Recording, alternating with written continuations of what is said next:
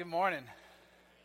And my mom, or my mom, now I'm going to feel really dumb because I'm going to correct that. And I'm going to say my wife. Uh, tells me that she, she, was picking on me for the videos we've been showing the last couple weeks. But, uh, anyways, uh, I don't know. they're kind of fun.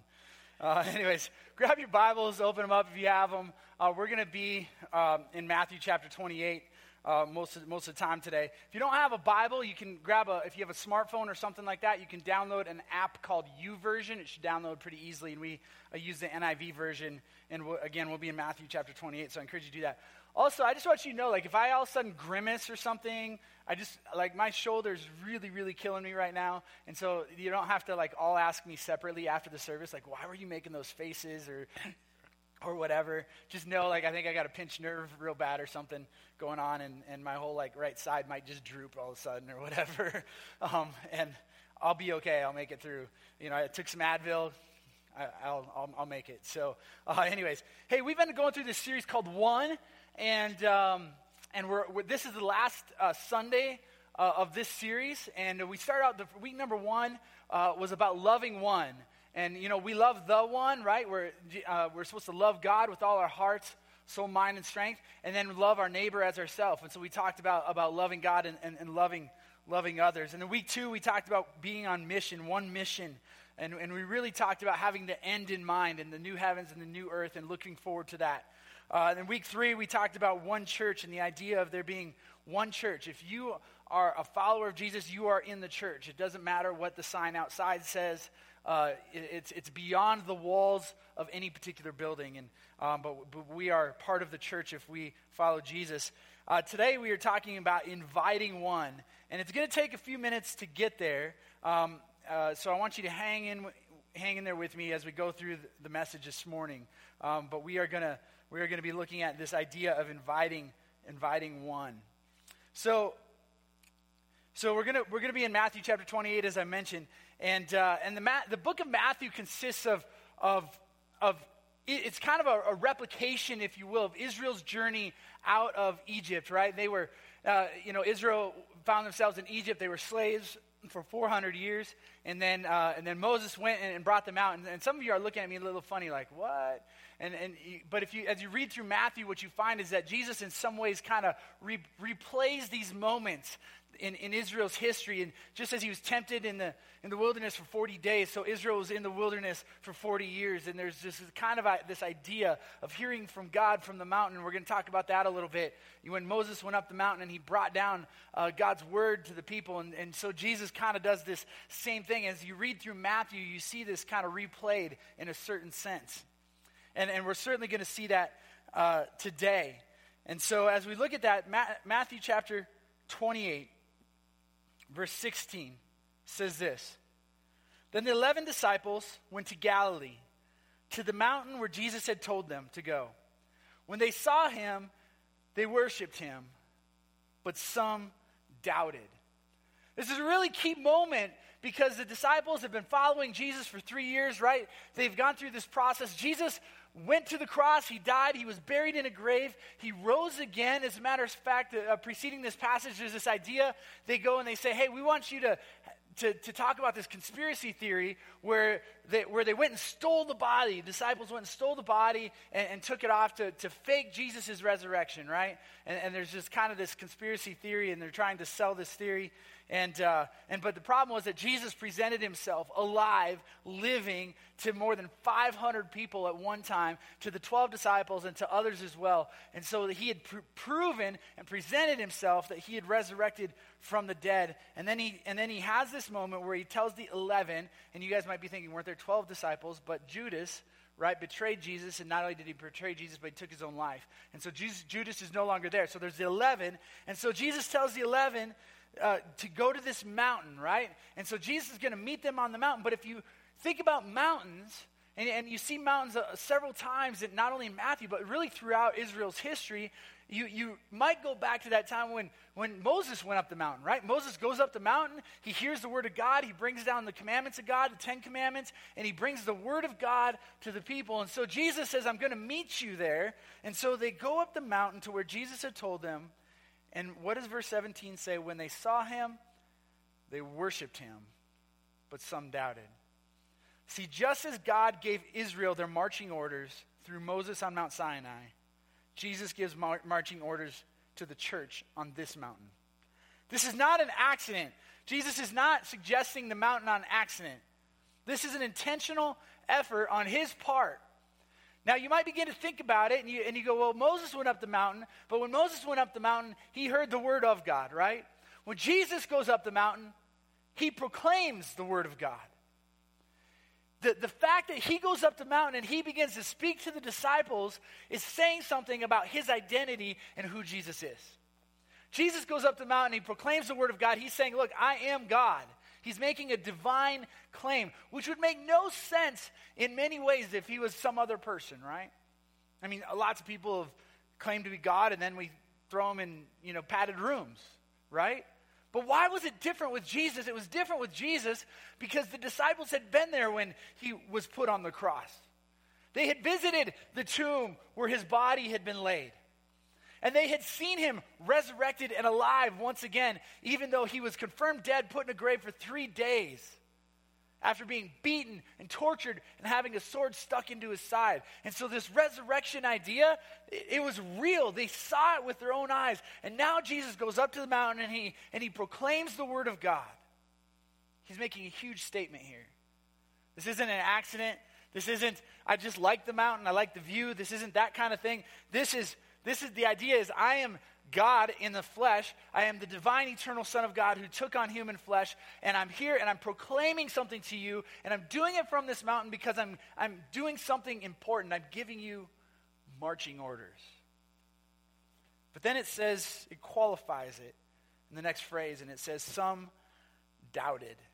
And we go, wait a minute, what does that mean? Some doubt. How did they doubt? What does that look like? But we shouldn't read into that in the wrong way. It doesn't mean that they never had questions about who Jesus was. Certainly, Thomas had questions. You remember uh, Thomas, John records Thomas uh, after the, the, rest of the disciples had seen Jesus alive and, and, and, and were saying, Hey, Thomas, Jesus is alive. And he's like, Yeah, right. He says, Well, I'll, I'll believe it when I what? Put my fingers in his wounds, right? In other words, when he appears before me, and I can put my finger in the wounds in his hands or, or, or, or in his side, then I'll believe. And of course, Jesus did appear to him and, and, and, and says, Here, Thomas, put, go ahead, touch him. And then what? Thomas believed, right? So it's not that nobody ever doubted who Jesus was, but at this point on this mountain, that's not exactly what was going on. It wasn't a doubt in who Jesus was because what did they do? Their initial response was what? Worship. In other words, Jesus, Jesus had said, I'll meet you there. They, they show up and they, and they worship him. They bow down before him. I don't know exactly what the worship looked like, but whatever they were doing, it was an act of worship. They were saying, You are the divine, eternal Son of God who took on human flesh, who rose from the dead, and we believe in you, and we follow you, and we are going to worship you. And so their, their initial response was worship, but then it says, But some doubted. But the, that, the word that's translated doubted, there has a, this idea of hesitation. In other words, it wasn't so much that they doubted who Jesus was, they didn't, they didn't doubt his resurrection. They didn't doubt that he went to the cross. They didn't doubt that he paid for their sins. They didn't doubt those things. What they doubted is, what should we do next? In other words, Jesus dies, he rises again from the dead, and they and they see him, and they're in front of him, and they worship him, and then they're like, but what now? What is next after this? And so they have this doubt about how to go forward. They're not sure what it means. It doesn't mean that they were un- uncertain about who he was. They just didn't know where to go from there. And you can imagine, right? I mean, think about how many of you have seen somebody die and rise from the dead? Just raise your hand. Really, nobody, huh? I mean, because usually I get a few people, right? Because they're like, well, you know, my my you know friend or whatever, you know, his heart stopped, and then they they resuscitated him or something like that. You know, you get some of those, right? But but but then the question is, how many of you saw a guy die? By being beaten within an inch of his life, a sword pushed into his side where what water and blood flowed. In other words, he experienced heart failure, put in a grave for three days and on the third day rose again. And I ask you that question how many of you guys seen that before? And of course, nobody's going to raise their hand. Doesn't happen, right? And this is what the disciples had experienced. And if it wasn't for their own eyes, they certainly wouldn't have believed it. As a matter of fact, Peter denies Jesus three times when he's on the cross, right? Jesus is on the cross, and, and Jesus had no concept of, of him coming back to life. He's distancing himself from Jesus. He thought Jesus was going to establish a different kind of kingdom. He thought Jesus was going to come and be a political leader, and he was going to free the Israelites from Rome, and it was going to be great, and they were going to have offices, and they were going to rule themselves, and, and God was again going to be glorified uh, through the nation of Israel. That's what Peter thought. And all of a sudden, he's dead. He's dying on a cross. The Romans are killing him. Peter denied Jesus. And yet, later, after Jesus rose again, Peter is face to face with the risen Savior. How does that happen? These are not gullible people who sit there and think, wow, I'm just not sure if that really happened. You know, uh, or, or, these are not gullible people who go, well, I just think Jesus is going to rise from the dead. I've never seen it before. Nobody else has ever seen anything like it, but that's what's going to happen. They doubted in those ways. But here, they are now convinced because Jesus had presented himself. He'd shown many convincing proofs. He's the risen Savior, and now they're worshiping him, and they're saying, but what's next? And so Jesus, standing on the mountain, begins to proclaim the Word of God. And he starts so by, by claiming authority. And what we need to realize is this that Jesus' authority is divine, eternal, and complete. Jesus' authority is divine, eternal, and complete. In verse 18, it says this Then Jesus came to them and said, All authority in heaven and on earth has been given to me. I want you to think about that for a minute. I mean, that's a bold statement. In other words, he's saying, he's saying, if anybody can tell you what to do, it's me. Right? All authority in heaven and on earth, everything that all authority that there is is mine. That's huge. Who is this Jesus that claims that kind of authority? Of course, Matthew isn't recording this in a vacuum. As a matter of fact, if you go back to the Old Testament, you go back to the prophet Daniel, right? And, and Daniel in chapter 7, begins to talk about this vision that, that Daniel has in these four beasts, and it's, it's, a, it's a vision about the way, what's going to happen in the future. And, and, and, and there's these four beasts, and they're going to represent four kingdoms, and, and this Messiah is going to come, and he's going to overthrow them and conquer them. And then in verse 14, it says this. This one, this one called the Son of Man, the Ancient of Days, is given authority, glory, and sovereign power. All nations and peoples of every language worshiped him. His dominion is everlasting dominion that will not pass away, and his kingdom is one that will never be destroyed. Now, I want you to keep those words in your mind as we go through this text in Matthew chapter 28 because they're going to sound very familiar. Matthew isn't recording these words of Jesus in a vacuum. He certainly knows of this uh, of the scripture in Daniel chapter 7. He's aware of it. And As a matter of fact, he's aware of the resemblance of what Jesus is doing back to this passage. Because Jesus is the Ancient of Days. He is the one called the Son of Man. And now Jesus is saying, All authority in heaven and on earth has been given to me. And he's referencing back to this passage in Daniel, and he's saying, I have all the authority that there is. This is a divine claim, and it's clear. And if you go back to Matthew chapter 4, you go to the New Testament, and Jesus is out in the wilderness, right? And many of you have, have heard this story before where Jesus is out in the wilderness and, and he's being tempted. And, and, and Satan comes and he tempts him. And, and every time Jesus rebuffs him and says, No, I'm not going to fall into your temptation of, of, of, of turning these stones into bread, for instance. But one of the temptations was he took him up to a mountainside. And it was, it was near the city of Jericho. As a matter of fact, I, when I went to Israel, I got to go there. Uh, Ryan Lewis and I, when we went, we, we, we went up there and we were, we were sitting there and looking out. And it was amazing because as I began to think of this story in Matthew chapter 4 and realizing that what Jesus was looking at was literally other kingdoms. He could see these other kingdoms in, around him at that moment, and Satan brings him up to this mountain and, and tempts him and says, it says, You can have all of this. In other words, Satan's tempting him with the authority over these other kingdoms. He's tempting him to shortcut the story. He's saying, I'll just give all this to you now. You don't have, to, you know, Jesus, what you're going to have to go through. But don't do it. I'll give it to you now. And so Satan's tempting Jesus to shortcut the story and he's to take the authority then. And then Jesus rebuffs him. He says, No, I'm not going to follow that. Jesus was not going to shortcut the authority. And in Matthew chapter 4, verse 8, it says, Again, the devil took him to a very high mountain and showed him all the kingdom, kingdoms of the world and their splendor. All this I will give you if you bow down and worship me. Again, there's that idea of a mountain. He was brought to a mountain to be tempted, to implement his authority at the wrong time and in the wrong place. It reminds me, as you think about authority, it reminded me of this time I was uh, driving south on Kipling.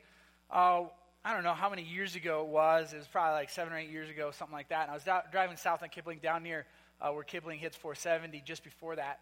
And uh, I, uh, there was an accident. And if I remember right, the, a guy riding a bike got hit by a car. And he, he, turned out to be okay and everything, but he got hit by a car. And as a matter of fact, he, by the time I got there, and I got there, you know, I don't know, a minute or two after it happened, it was, it was close to the time. I didn't see it, but it was pretty close to the time. Uh, that happened. And as I was following everybody, you know, traffic stops, and, and I'm trying to turn left and, and, and go home, and I'm like, what's going on? And, and like, people are out, out of their car, and so I get out of my car and I go to see what's going on, and uh, excuse me, and uh, the guy's, you know, he's fine. His, his his bike's a little beat up, but he's walking around. He's okay, and um, somebody called the police and and all these things, and so it was just kind of this waiting game. But there was this lady uh, who was driving a mail truck, and she was in the she was in the turning lane, and she was like not by her car, and, and so you kind of everybody was kind of getting back to their cars and starting to you know okay well let, let's go you know, let's, you know, everybody's safe now and taken care of. Let's go. And, and she just, she wouldn't move her car. And so she's sitting there, and she and I was talking to her. I was like, "Hey, can you just like maybe park over there, and then you can stay because she witnessed it, and you know you can stay and talk to the police, but can you, you know, maybe just go over there and park in the parking lot, you know?" And she was like, "No, I saw the accident." I mean, she's really intense. Um, she's really excited. I, I don't mean that in a happy way. I mean that just she was excited, like excitable, kind of excited. And she's, no, I saw the accident. I go, I, understand, I understand. Maybe just park it and stay and then talk to the police since you witnessed it. And no, no, I'm not going to do it. And, and she started to get mad at me. And I was like, I was like, all right. I was like, the police are just going to have you move your car when they get here. And she's like, no, I got to leave it there. And I'm like, oh, okay. You know, and, and so fine. So I'm like, all right, fine. And I'm just going to let it be and I'll, I'll just wait. And so the police got there and then what did they do? Would you please go over and move your car over to the parking lot so we can get traffic going, right? Like it was just one of those things. But why didn't she listen to me? Why, why did, because clearly, no, here's why she didn't listen to me because I had no authority, right? I didn't have authority. I wasn't a traffic cop, a police officer. I, I, couldn't, I couldn't make her do anything she didn't want to do. I didn't have the authority to do that. Well, Jesus needed to set the stage here because he was about to tell them to do something and it was important and he had to help them understand I have the authority to give this command. When I say this, it matters. When I told her to move, it didn't matter. It was just like, my, I'm just another guy, right? Like I, she doesn't know who I am.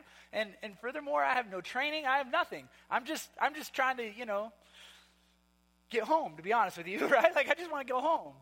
And, and, and so, so I'm nobody. I don't have any authority to tell her to do anything. So as we read this text, the idea is that Jesus is saying, I have the authority because all authority in heaven and on earth has been excuse me, given to me. All the authority, I have it. It's mine. So what I say in this instance matters. It carries weight. This is significant. And so what he is about to say carries the authority of the one who created the universe the one for whom the universe was created, and the one who holds the universe together. Not only all of the, are all of those things true, but he actually took on the divine, eternal Son of God, took on human flesh and went to the cross and paid the price for our sins so that we might know God and be made right in God's eyes.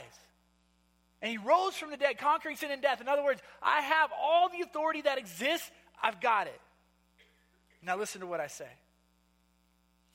And as we think about this, is a passage that's very well known, Many of you have heard it many, many times. And I'm going to change the order on the slides here. I'm going to go to the text first. It says, it says this in Matthew chapter 28, verse 19. Therefore, go and make disciples of all nations, baptizing them in the name of the Father and of the Son and of the Holy Spirit, and teaching them to obey everything I've commanded you. And surely I am with you always to the very end of the age. The idea is this go and make disciples. It's really important. This is a, a central command. Jesus is about to go be with the Father, he's about to ascend to be with the Father. This is like his last marching orders, the last thing he's going to say to these disciples before he goes and, be, and, and sits at, on the right, right hand of the Father. It's important. And in this one series, this one series, we've been kind of moving this direction, this idea of going and inviting people to church. And, and, and I want us to understand something that inviting somebody to church isn't just an invitation to church, it's a lot more than that. As we, as we seek to obey what Jesus says, it's not just an invitation to church, it's an invitation to discipleship. We need to see the difference. I think a lot of times, you know, we, we get excited about what the mission is, right? Uh, if, if what we believe is right and true, if, if Jesus really was the divine, eternal Son of God, if, if the world really is a messed up place and you don't have to spend too much time thinking about that to realize and to recognize that the world's got issues.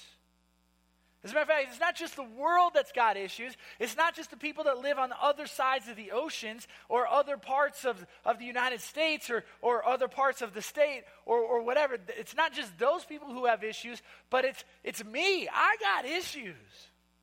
And those of you who know me very well know I got issues, right?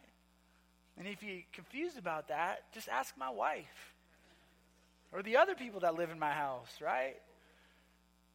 Like, I, I got issues, I got problems. And the reality is that, that I know I got problems, right? I know that I've, I've, I've messed up. I know that I've done things that aren't right. I know I haven't always treated people the way I should have treated people. I know that, that I've got sin issues, is, what, is how we talk about those things, right? There's sins. I know I've sinned. And because I know I've sinned, I know that I need to be made right before God. And I also know that I'm incapable of doing that. I can't do it. As a matter of fact, you, you know, you begin to think about it, and uh, the gospel is a lot like, a, a, a lot like, uh, well, it's like an iPad and the cap to a coffee uh, mug. You might be thinking, well, how is that? Well, it's, like, it's, it's kind of like this. We, uh, this is like the sin in our life, right? It's not very much, it's a little bit. It's just a small thing. And a lot of times what we do is we've done things wrong. We've made bad decisions in relationships. We've, we've done things that were, that were morally wrong, that, that offended God, right? And, and it's not much, we might think, but it's, it's a little bit. And so what we do is then we go and we try to take all the good things. This is like the good things we do in our life, right? And so we do all these good things. We try to, we try to, try to show everybody what a good person we are. And after a while, this is what we look like. Like, can you see the sin? Can you see it? Can't see it, can you? But I'm not a, I'm not a magician, man. It's still there, right?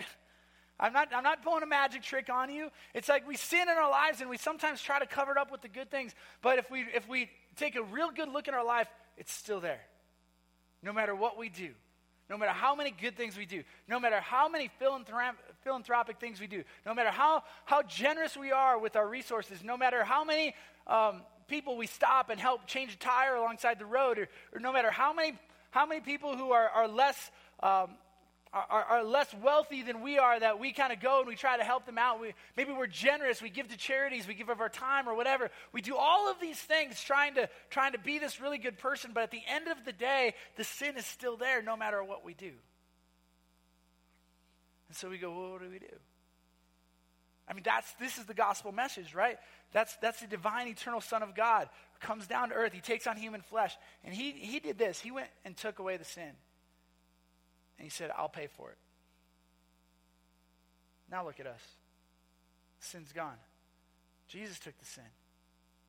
And when he was on the cross, he bore the weight of our sin, satisfying God's justice and making his grace and his mercy available to us so that when we stand before the Father, all God sees is our righteousness. It's a glorious message, isn't it? Isn't it a message that the world needs to hear? We need to know that there's a God who makes us right, who provided a way. When we invite people to church, it's not just so that we can have a good time, it's not just so that we can have burgers at our house afterwards. No, you aren't all invited. Only the people that we invited are invited. All right? Just so I just don't want you all showing up at our house. We don't have enough burgers, all right? Y'all can come another time. The point is this it's not just about hanging out that afternoon, it's about Jesus. It's about inviting people into a relationship with Jesus where they can receive the grace and the mercy that God has given and God has granted. When we invite people to church, it's an invitation to discipleship. We look at this rather well known text, at least within Christian circles. Therefore, go and make disciples of all nations. By the way, that sounds a lot like what we read in Daniel, doesn't it? The idea of all the nations coming together to worship. And, and a lot of pastors have gone, gotten up and said, well, you know, what's happening here is to therefore go and make disciples. And they, and they say, hey, the, word, the, the word for go is kind of this, you know, they get in, they dive into the Greek a little bit and they say it's a present participle and all these things, which means as you are going. And there's some truth to that.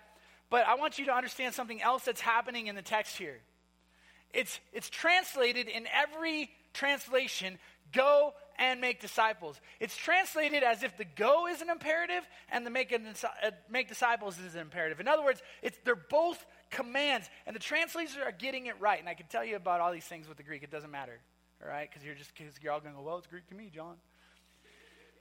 Right? The point is this that the word go is a present participle, and there is this as you go part of it, but it takes on the meaning of the main verb, which is make disciples. That's what's happening here. In other words, the command, if you are a follower of Jesus, is, is, is go. The, the command is go. And the command is make disciples. It's both. And it's given to the 11 disciples who are the foundation of the church. And it is by uh, proxy through them given to the entire church. And if you are part of the church, guess who, has, who it's given to? Yes! It's given to you and me because we're part of the church. Jesus didn't come and say, hey, go build big churches. I, I can't find that commandment anywhere in the Bible. He didn't say, he didn't say, he didn't come and say, hey man, you know, go have really killer bands. He, now there's a command to sing, right? We find that in the Bible. The command to sing and to worship God, but he didn't say go have really killer bands and, and, and, and, and draw large crowds with, uh, you know, lights and smoke machines. I'm not against those things. Don't get me wrong. I, I want great bands and, and you know, smoke, smoke machines. We don't have any. I don't, I don't really care that much, but whatever. We, if we want to have smoke machines, whatever. I don't care. That's not the point. We miss the point. Those are distraction. What does he say? Go and what? Make disciples. That's what the church is about. We, we go and we make disciples. We invite people into community with Jesus Christ, with the God of the universe who has all the authority that there is. All of the authority had been given to him. Everything. He owned it all. And if there really is a God who created the universe and, and, and, and he created us, it makes sense that he might want to reveal himself to us. And if he chose to do that by taking on human flesh, by going to the grave, by rising again and showing himself to us, and then is inviting us to a future where there will be no more death, there will be no more dying, there will be no more sickness, there will be no, no more of all of that stuff a new heavens and a new earth because he wants to be with us for eternity. If all of that is true, then why in the world wouldn't he want us to invite other people into that? So I want, I want to make it clear that next week is October 27th, and, and we've been praying for people and, and, and working on inviting people and, and all those kinds of things. But it's not just an invitation to church, it's an invitation to discipleship, an invitation to enter into a relationship with Jesus Christ. And as he talks about it, there's three things he lists here. He says, well, two, two, and then kind of a promise. There's uh, ways to do this. He says, he says uh, first that we should baptize them in the name of Father, Son, and Holy Spirit. We, that, that mentioned earlier, we have baptism coming up. If you put your faith and trust in Jesus Christ, you should get baptized. And then he says, teach them to obey all, all that I've, all that I've commanded you, all that I've taught you, disciples, you should go and then teach them to obey that. And then he says that he'll be with you to the very end of the age. In other words, as you go and do this, I will be with you. I will help you in this process. The prince of preachers, Charles Spurgeon, Charles Haddon Spurgeon, talks about this mission in this way. He says this The resurrection then is our aim. To raise the dead is our mission. We are like Peter at Joppa or Paul at Troas. We have young Dorcas or Eutychus to bring to life. In other words, what he's doing is he's referencing these stories where Peter and Paul did raise somebody from the dead. One of them, one of them like fell out a window. Uh, it's a really funny story, right? But but he goes, hey, they raised him from the dead, and there's this idea that that's what we're doing spiritually. When we help people go from a place where they have sinned and they have separated themselves from God, and we help them understand the grace and the mercy that's found in Jesus Christ, and so that they can then receive that and embrace that, we are helping them go from death to life. And that's the mission. That's what we are to do, the mission that we're on. So, how do we, how do, we do that? Well, there's lots of ways we do that. My hope is that as we go about our lives day to day, that we glorify and honor God by bringing the gospel with us wherever we go. You know, we talked about being one church and we talked about, hey, this is, this is a building we meet in, but this is not the church. It's a church, it's not the church. What's the church? The church is people who follow Jesus. That's the church. And Jesus is the head of the church. And when we walk out these doors, we don't stop being the church. We take church with us because we are the church. Into our jobs, into our communities. So how do we how do we do this? Well, here's how we do it in the here and now. We invite one. One person, one family, one group of friends. Just one. I want to challenge you guys, and hopefully, you guys, as we've been going through the devotional, you've been praying. And you've been praying for people, and as a matter of fact, we've put we've even put first names, and we're going to take this down this week, but but we put first names on cards because we've been praying for people, and that they would not only say yes to an invitation to come to church because we want to have people come to church that week, but we're not inviting them just to church. We're inviting them into what? Discipleship, into a relationship with Jesus. That's the invitation. And hopefully you've been praying for, for five or six people, or maybe even more. And as you've been praying for these, peop- these people, you, maybe you've already invited them, and, and, and, and they've already said, hey, yeah, I'm coming. That's amazing. But if you haven't, if you haven't, stop right now. Grab the card off the chair. Go ahead. There's cards on the chairs. Go ahead and grab those. Pick those up. Put them in your pocket. Everybody, stop staring at me. I can see you. I don't know if you know this. Like, I can see you go like this. Some of you aren't just going like this, you're like this. Like, I ain't moving, John. You can't make me move, Pastor John. I know, just move your arms. Oh, psh, grab the cards, all right? Put them in your pockets. An invitation to church isn't an invitation to church. It's an invitation into an opportunity to understand and know the love and the grace and the mercy that God has granted to us. What a privilege it is to do that. Next week, we're going to be talking about forgiveness. If you're wondering what the sermon is, we're going to be who doesn't need forgiveness in their life? Both to receive and give it, right? We're going to be talking about forgiveness next week. Tell, tell me that's not applicable to every person who's ever walked the face of the planet. To know and understand the forgiveness, and especially the forgiveness of God. So take those cards with you. Invite somebody this week. Because it's not just an invitation to church. It's an invitation to discipleship. Amen? Let's pray.